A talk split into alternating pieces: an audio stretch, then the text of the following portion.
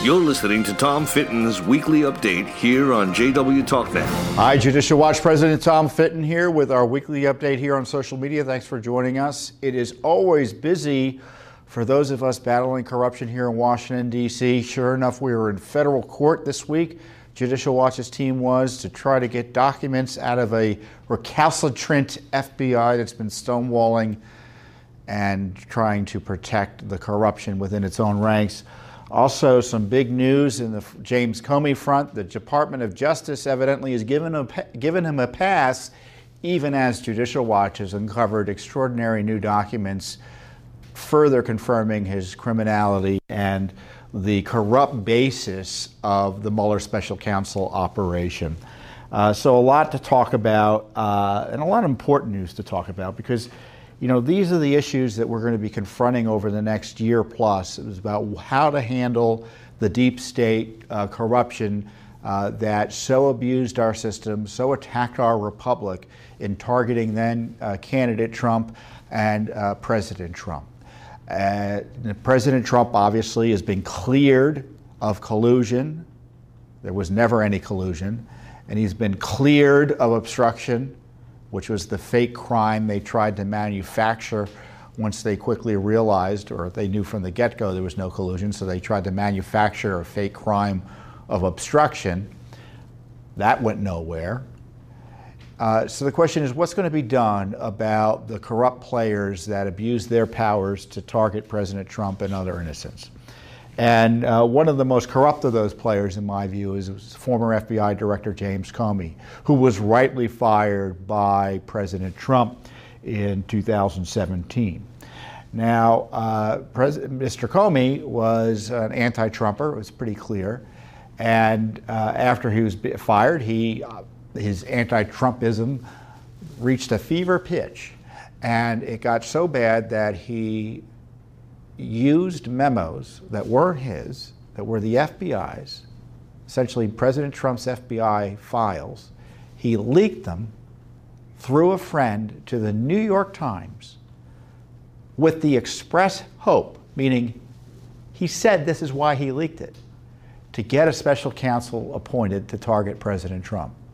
Sure enough, uh, a special counsel was appointed by the Justice Department, Rod Rosenstein, caved and appointed a special counsel, uh, thanks to these Comey memos being leaked. And the special counsel was Robert Mueller. We all know how that turned out. And Mueller is a friend of James Comey's. You know what was interesting about the Mueller hearing recently? Because the left would have you believe that it was a big lie and conspiracy theory that James Comey and Robert Mueller weren't really friends. They may have worked with each other over the years and been professional colleagues, but they weren't friends. Mueller testified, yes, he was a friend of his. So uh, uh, just remember that fact. So you have this corrupt leaking, theft of documents, it can be argued, leaking of documents. Turns out some of the documents he leaked were almost certainly classified. To get Trump through this special counsel appointment. So all of this confirms the special counsel is, uh, was and is built on this foundation of corruption. And I've always said, once Mueller learned that this leaking led to his appointment, that was a big test for him in my book. Because if I, I tell you, if it were me and I found out that there was this arguably criminal act uh, that was calculated to get my get me my position, I would be like, whoa, I, you know what? You find some other patsy to do your dirty work for you. I'm not doing it, I'm washing my hands of it. But of course, Mueller was an anti Trumper too, it's pretty clear. And he was willing to uh, take the corrupt baton handed to him by Comey and harass the president for the next year and a half. So, Judicial Watch has been uh, suing in federal court to get access to documents about this uh, Comey corruption, the memos and the handling of them and, and such. And we've just found, and we've received uh, six pages of documents showing that the FBI went over to his home to get government documents, specifically these memos some of which it looks like were classified. And during the visit, this visit occurred a month after he was fired, so it was June 7th. Uh, Comey described to him them the memos, uh, said uh, there were memos that were not there, that they did not have either at the FBI or he didn't have. But he didn't talk about his leaking of the memos. And this is important. Because when you're not candid with the FBI, you can run into criminal liability. And what I want to do is I want to read the extraordinary FBI documents we receive. So this is, I don't know if you can see any of this. So this is usually how we get our documents. There's a cover letter. Uh, they send a letter. It's two pages telling you why they're withholding material. And in this case, they withheld material uh, on national security grounds. And um, and then they did give you all of the um, all the notices and descriptions of the exemptions and why they're being withheld. So it's a lot of cover work.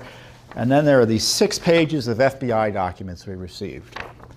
And uh, because it's a Judicial Watch video and we're not constrained by time, I'm going to read you the documents because you would never otherwise learn about the details of the FBI interview slash criminal investigation. I call it a soft raid on James Comey's home. No guns drawn because he's, you know, he's an anti-Trumper, so there he's protected.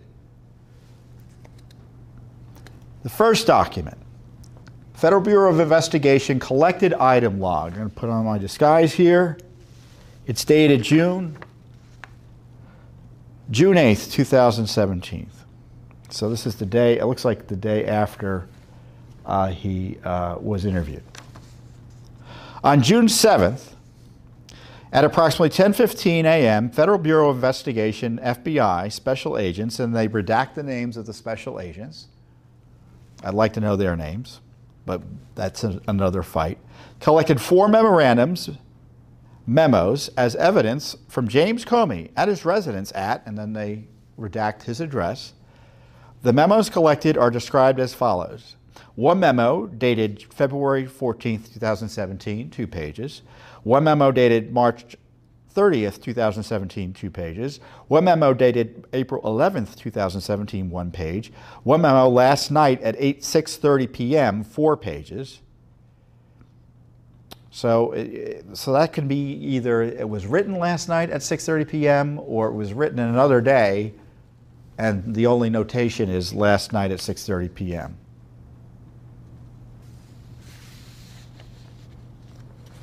And so it's collected and uh, the documents were um, then put in, I guess, their evidence box or whatever they want to call it. Next up is this document. Federal Bureau of Investigation documents dated uh, June 16th, so it's about a week after the meeting.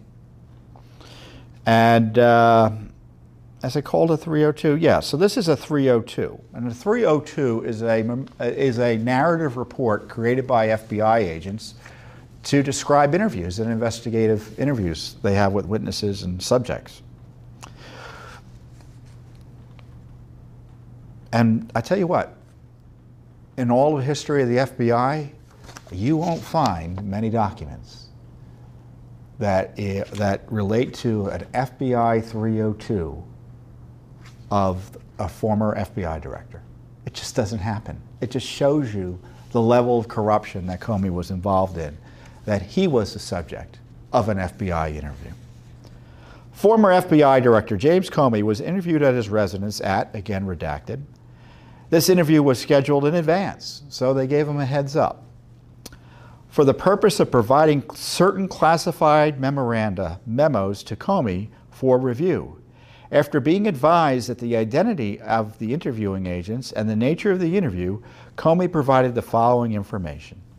After reviewing the memos, Comey spontaneously stated, to the best of his recollection, two were missing.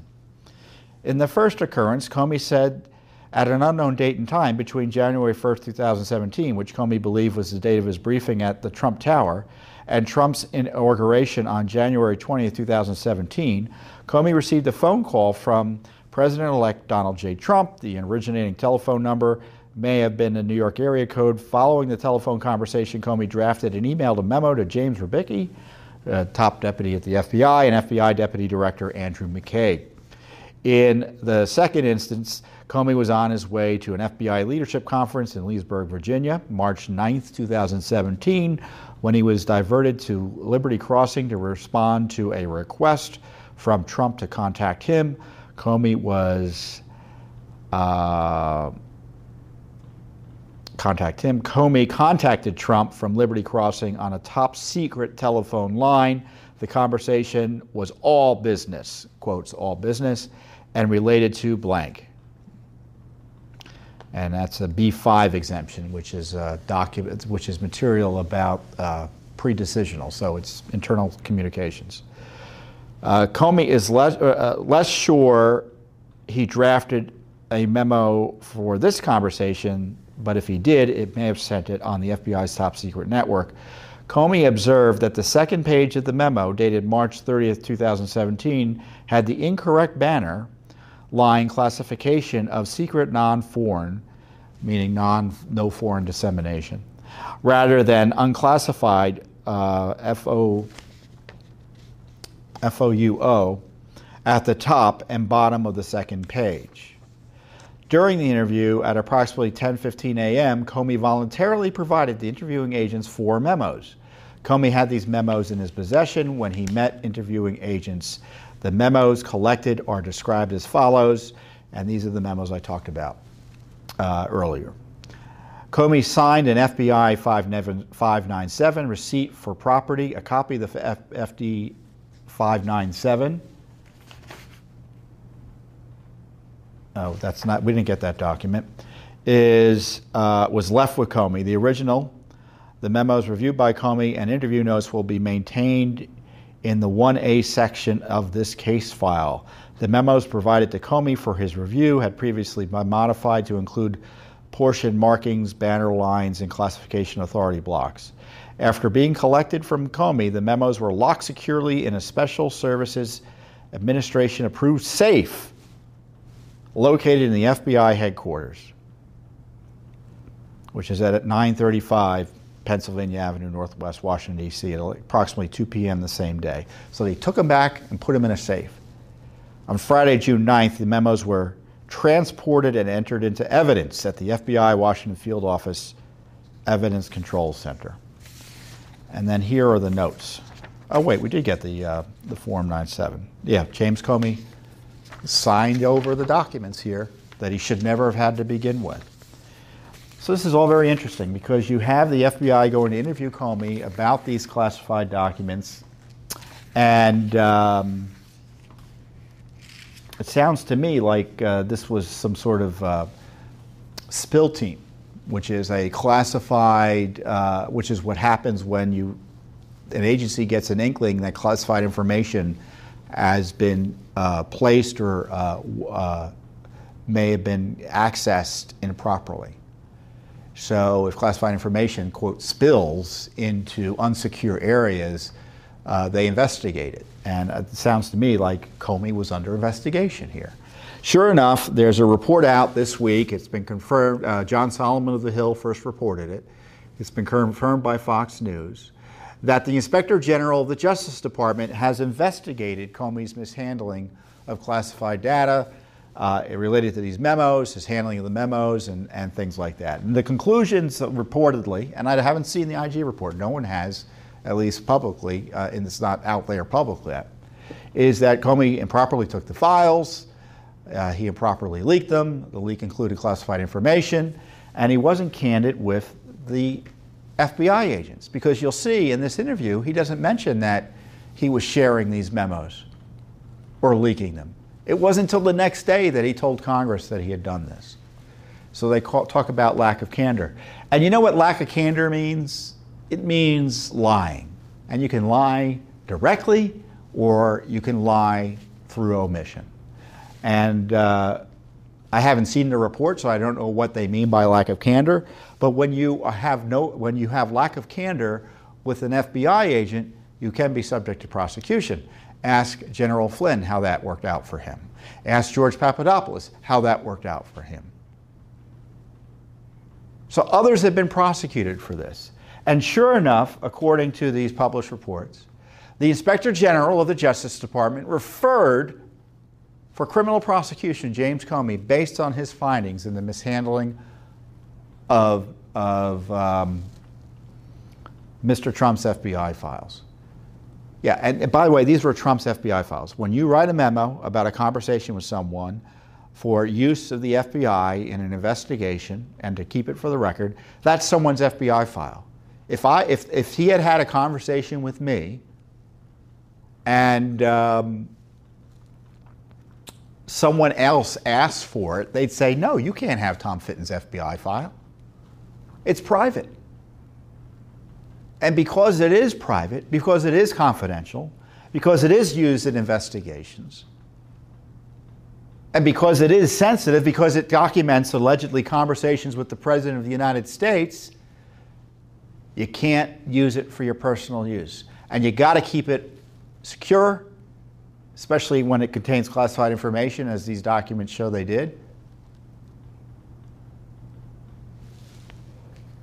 And you certainly can't leak them and keep them at your house.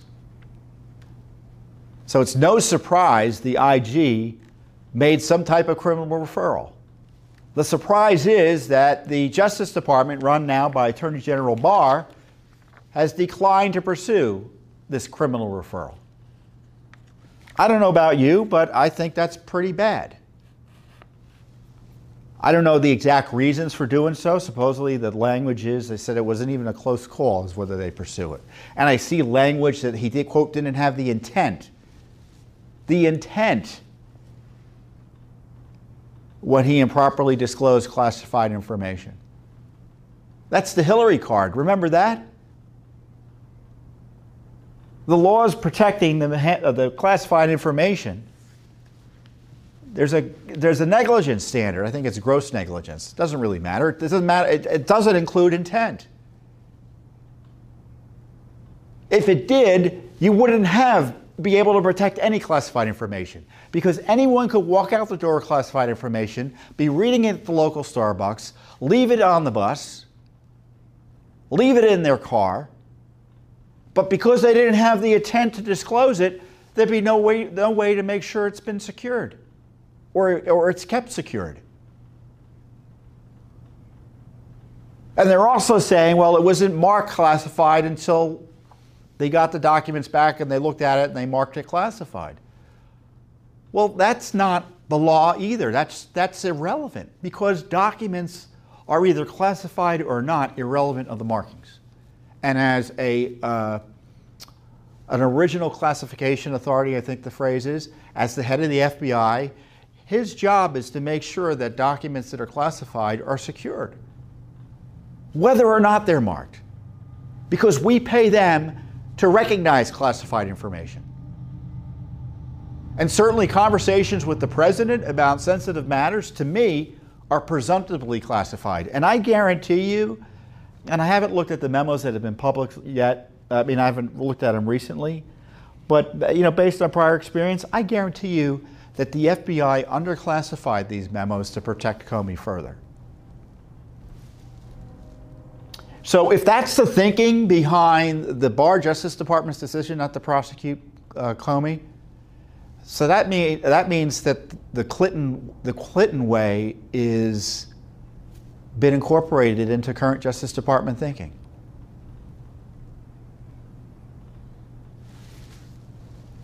Now, defenders of this decision say, well, you know, they couldn't do, make the case here, and, it, and, and don't worry, something big's coming down the pike. I don't buy it. I don't buy it. I'm hopeful something big's coming down the pike. I don't know what that big thing is. Now, I know uh, Mr. Durham, the U.S. Attorney from Connecticut, and uh, General Barr are very interested in pursuing these issues. Every time Barr talks about this issue, publicly at least, uh, it's reassuring, at least to me, because he certainly demonstrates an understanding of the grave issues at stake in figuring out what went on with this abuse of the president. But to give a pass to James Comey on his criminal victimization of President Trump is, um, I, I, don't see any good thing. I, I can't think of any good thing to say about it. I mean, giving them the benefit of the doubt, there's explanations I don't know about. I haven't seen the IG report. But based on the facts and circumstances I'm aware of, uh, the idea that the FBI director could take someone's FBI files, leak them, get a special counsel appointed who is abusive and a friend of his, lie to FBI agents, quote, with lack of candor, keep this stuff at his home improperly, share classified information illegally, and they decide they don't want to prosecute that because they got bigger fishes, uh, bigger cases to pursue. You know, it seems to me that when you have someone admit they leak information that turns out to be classified, that, that's the very definition of gross negligence required in the statute. And if they're going to do that, and if they're going to give him a pass on that, I don't see how they're going to be able to come up with a more complicated legal theory and a cha- more challenging legal theory to prosecute anyone on the illegal spying, the dishonesty with the FISA courts, and all the other various issues associated with Spygate. Because it may look terribly illegal to you, but under this sort of narrow legal thinking, they won't be able to do anything. Or they will choose to do nothing. Because there'll be all sorts of excuses that will make this decision not to prosecute Comey seem common sense. Because just think about just think about it from the defense counsel's point of view. And this is what the lawyers in the deep state will be arguing. We can't go after Comey. We can't go after John Brennan. We can't go after these uh, guys who were spying from the FBI on the candidate Trump. They thought the Russians were trying to interfere with the elections. They thought that Trump was in collusion with them. And we can't try to put them in jail over their discretionary deployment of intelligence resources to protect the country from Russian interference on our elections? Do you see what I mean in terms of it being a complicated case in light of that type of discussion? Now, I think all of that falls apart upon analysis. But I'm concerned that there's some willing ears in the Justice Department when faced with that type of analysis, and they'll just say, You're right. Remember, the challenge here, and it's, uh, hype, it's kind of, this is Exhibit A. You're asking the Justice Department to prosecute itself. And Attorney General Barr could be the greatest man in the world. But the whole system is geared to stopping that from happening. Let alone CIA officials or State Department officials or I mean the fact that Peter Strzok is still walking around to me tells you is a bad sign. So I mean does it mean we should lose all hope? No, no, no, no, no. I mean as far as I'm concerned, and I think that this decision not to prosecute Comey can be reversed. I think the American people should let their views known about this. It doesn't mean that the mob rules. But the public interest demands that the Justice Department take this crime more seriously. Because the implication in defending this decision out of the Justice Department is this is low rent stuff. I don't consider it to be low rent. Do you? Stealing President Trump's FBI files and leaking them to get a harassing special counsel against him to try to throw him out of the presidency? I consider that a pretty big deal. Mishandling classified information in order to get him. And I tell you what, when you tie this misconduct, whatever the prosecution, you know, irrespective of the prosecution decision now, you've got this IG report that calls it misconduct. When you tie it up with the other actions that Comey took in terms of his decision making to spy on a presidential campaign, mislead the FISA courts, to put it charitably, it's all part of a piece. I, I would make this all part of the case. So I don't like the decision. I think it's reversible. And I think it almost will have to be reconsidered if they truly are serious about pursuing Comey. And I know you're frustrated. I'm frustrated too. I'm. I don't break stuff when I'm uh, here, but I, you know, I know what you mean. It's frustrating. But all we can do is what we can do. The Justice Department is what it is, and I tell you, that's why we have Judicial Watch. Because the Justice Department, even if it wants to do the right thing, the good guys there just don't do it. Or what may seem like the right thing just literally can't be done for legal reasons that only lawyers will pretend to understand. And this is why it's important to have Judicial Watch doing the heavy lifting that we do. Dozens of lawsuits. We get this information on Comey's misconduct from the FBI, showing that he was a, that they had to go to his house to talk about the mishandling of classified information. They're in the middle of the interview. He shows up. He shows up. Well, I've got these other memos. You want them too? This document shows the FBI was negligent, to put it mildly, in maintaining the security of President Trump's sensitive FBI files that are protected by law that Comey was malicious in taking them, dishonest in not telling the FBI about them, and certainly, based on the IG report and everything we know about the rule of law, committed a crime in leaking them. And that the whole special counsel operation is compromised as a result of the links to Comey. That came out not because of the Justice Department, not because of Congress, but because of Judicial Watch's litigation.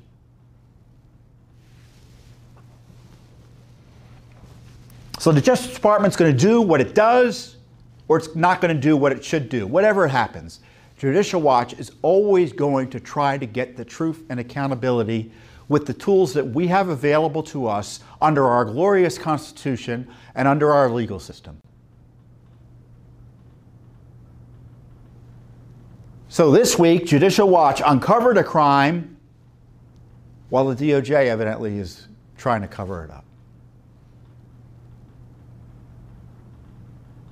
And so I'm happy to be working at Judicial Watch. Frustrating DOJ doesn't do its job, but that's not new, is it? And I can't predict the future, but I, have been using this line often. You know, you've heard on the radio, I'm sure, commercials or on television commercials for, for financial products where they say, invest in this, invest in that, you should buy this financial product. And always at the end of the commercial, there's this warning and if you and you probably see them on materials for financial services or investment um, opportunities. Past results is not an indication of future performance. Doesn't guarantee future performance. And I think that's pretty good advice for investing, don't you think? Just because a stock did well in the past doesn't mean it's going to do well in the future. It's no guarantee. But it's a pretty, it's actually the opposite for politics. Past performance is an indication of future results. So, what's happened in the past in politics often will just continue to happen. And uh, why Trump is such a uh, is so hated by the deep state because he's an X factor who can break that cycle. He fired Comey, for instance. You would, you know, that would never have been thought. Uh, that, you know, no, no regular Republican would have ever dared fire Comey. But Trump saw a corrupt FBI director who was corruptly protecting Hillary Clinton, being dishonest with him, and he fired him. And then you have the X factor of Judicial Watch who's getting this information out to bring public pressure to bear on our uh, elected and appointed officials to do their jobs. And if they don't do their jobs, at least the documents we have out there confirm uh, and get better account, confirm the truth, further the truth, and give us an element of accountability that otherwise would never have existed. You know, we're celebrating our 25th anniversary this week, and uh, and this is this is why our our work. It's why we've been around for 25 years, and we'll be around for 25 more. Because our work is so essential and and so unique in our system. And uh, while I'm on that mat, on that point, uh, we were gratified that the president recognized our work in a uh, tweet this week. Um, our official anniversary date is July 29th, so this is our 25th. We're now into our 26th year, I guess, technically.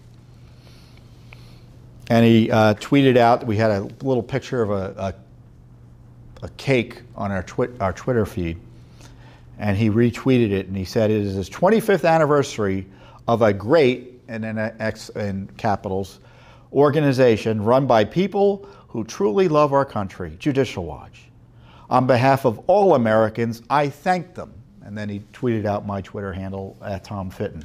That's wonderful, and I, you know, that that's so gratifying to my colleagues here at Judicial Watch, and I hope it's gratifying to your supporter, to those of you who are supporting us out there to get this re- recognition from the president about our great work. And it is, and we do do the work because we love our country. We want our system to be as great as our country is. We want our politicians to be as honest. People have died to protect our freedoms, and our legacy shouldn't be frittered away by corrupt politicians and our and our and our and, and our freedoms uh, should not be subject to the whims of bureaucrats who think they're above the law. So that's a, um, a great a great rec- piece of recognition from uh, President Trump. My guess is he's not too happy about this decision not to prosecute Comey.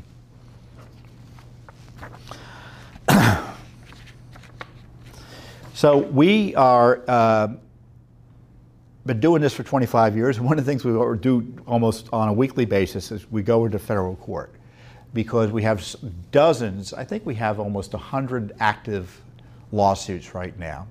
And we've filed probably over 500 by uh, now in terms of the organizational life of our organization. Um, so that means we're in court a lot. And one of the most corrupt officials at the FBI, at least in recent weeks, uh, recent years, is are these uh, Peter, Lisa Page, and Peter Strzok, the FBI lovers, who were senior officials at the FBI who were anti-Trump activists and pro-Hillary Clinton activists. They were involved. Uh, Peter Strzok specifically was running the Clinton investigation as a senior intelligence official for the FBI, and then he was running the Russia investigation for Mueller until Mueller secretly fired him after these texts were uncovered by the IG, showing these uh, communications between Page and Strzok showing the affair and the anti Trump bias, where they talk about having an insurance policy in case Trump was elected. Just confirming the fundamental corruption of the entire targeting of President Trump. So, needless to say, Judicial Watch has been asking for the text messages and all the email communications between Peter Page uh, Peter Strzok and Lisa Page. And what has happened is we sued in, when did we sue? We sued in, we sued it uh, last year. We asked for them in January. I think we sued in the middle of last year. And in May, the court ordered they start producing the records to us. And they've been producing them to us at a, they no hold on they've been processing the records at a, at a rate of 500 pages a month which is absurd. It's absolutely absurd. So that means we've only received or processed 6,000 records. 6,000 of 20,000.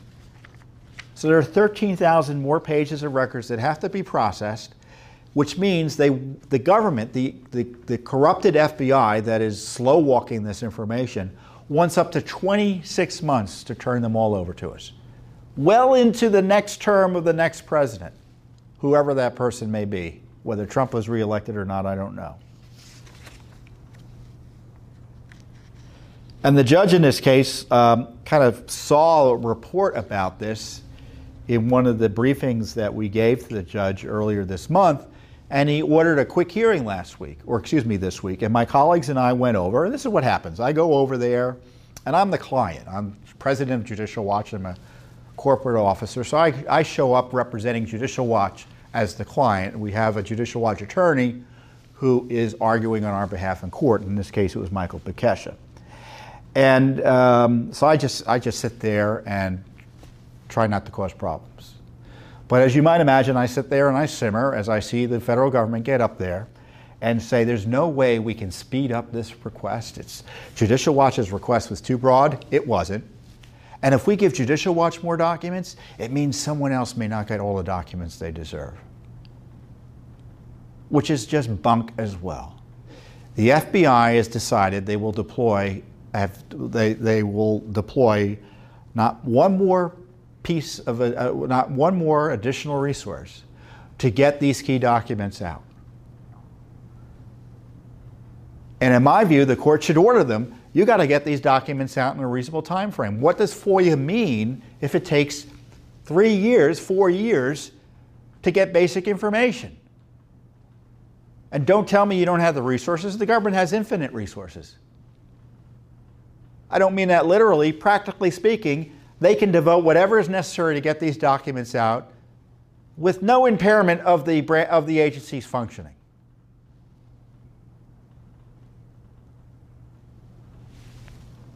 But they don't want to do that. Because I tell you what, because they know these documents contain smoking gun information, because the documents they've released to us thus far show the FBI was colluding with the Clinton campaign's lawyers on Russia and the Clinton email issue. They show they had key information about the crimes Clinton committed and a listing of the chart of her crimes, and they wanted to cover that chart up. That's just one, that's only one portion of the materials we've already found. And then, of course, you've got the craziness with Peter, uh, with uh, Peter Strzok and Lisa Page, their affair, which, which further compromised the Clinton email and Russian investigations. Lisa Page was a senior lawyer working for Andrew McCabe as an advisor. Peter Strzok was a senior counterintelligence official. Sometimes they needed approval and collaboration to get things done. All of that was compromised because of this improper personal relationship.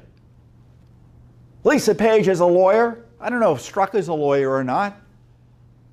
How could she be giving advice both to her bosses and as an FBI official generally in a disinterested way related to anything related to her boyfriend? Sure enough, they're producing 500, they're processing 500 pages a month, and we're only getting a small portion of those pages. So they process the records and hide most of them. 43% of the records, I think, either in one production or generally, are, quote, personal messages between Strzok and Page. So here we have the FBI covering up. I don't know about you. Do you spend, do you, eh, at work, do you spend half your time sending personal communications to your colleagues? I hope not. I got some of my colleagues here. I hope they're not doing that. but obviously, you don't do that. And the FBI is covering all that up because we can't get it because it's personal. No, that's evidence of personal corruption, not personal stuff. So what happened at the court here? And so I'm sitting there listening to this, and the court says, "Well, I don't want to get in the way of other judges." And he says, "Well, you know, Judicial Watch, maybe you can figure out a way to narrow your request. It was already narrow, so I didn't say anything, but the court's going to rule the way the court does." And they said, "Negotiate. You start talking to your." Uh, he wanted the parties to negotiate a solution to try to get the key documents we want about Russia and Clinton and other things. We want everything, obviously so that we could get them more quickly. So we'll see what the FBI does. But if I were the president, I would see that this FBI wants to take two years to release only 13,000 pages of documents, and well, he won't. They won't release them all. This is just processing. I'd order them to say, I want you to release him in a month. And if Director Wray were serious about the corruption in his ranks that has destroyed the reputation of the FBI, he'd want it all out too.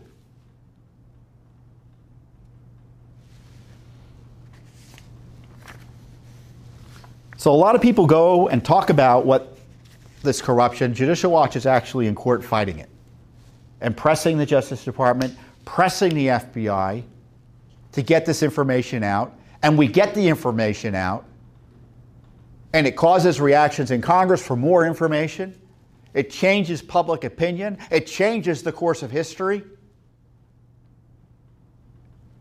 I said it once and I'll say it again. Thank God for Judicial Watch. I don't know what the country would do without us.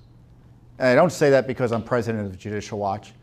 I say it because as an American citizen, I see the results of our extraordinary work. So I encourage you, if you're not already supporting Judicial Watch, to support our work. You can go to our website at judicialwatch.org, judicialwatchoneword.org, and uh, support our work. You can give us a donation in the least. You can uh, learn more about what we're doing and share what's going on. Next week, we got more documents coming out. Bruce Ohr, the conflicted Justice Department official whose wife worked at Fusion GPS, and he's their liaison for the FBI and Justice Department in the Get Trump effort, conflicted up the wazoo. And there are these series of FBI interview reports, these 302s, with, Peter, with, uh, with Bruce Ohr about his communications with the Clinton gang at Fusion GPS that have been withheld for well over a year plus. Congress has wanted them, everyone's wanted them. Judicial Watch is getting them next week. They were supposed to come to us on Monday, they just asked for more time. So, the middle of the week. So, we'll see what's released Maybe they won't give us anything. Maybe they say, here are all the documents, they're all blacked out. But I, I think we're going to get something substantial. So we, we keep on pushing along. It's a Herculean effort, I tell you that. Our lawyers are always dealing with the government trying to extract the information that they don't want to give us. But we need to speed this along. And if Attorney General Barr is going to prosecute James Comey, then he needs to get these documents out to expose the truth about what went on public disclosure will help build pressure for full accountability. And it's the job of the Justice Department to ensure the law is followed. And one of the laws that need to be followed is the Freedom of Information Act, and it isn't being followed now. But you can trust Judicial Watch to keep on enforcing it as best we're able to through the courts. So have a great week. I'll see you next time here on the Judicial Watch Weekly Update. You have just listened to Tom Fitton's weekly update on JW TalkNet. Remember to subscribe and donate at judicialwatch.org/donate.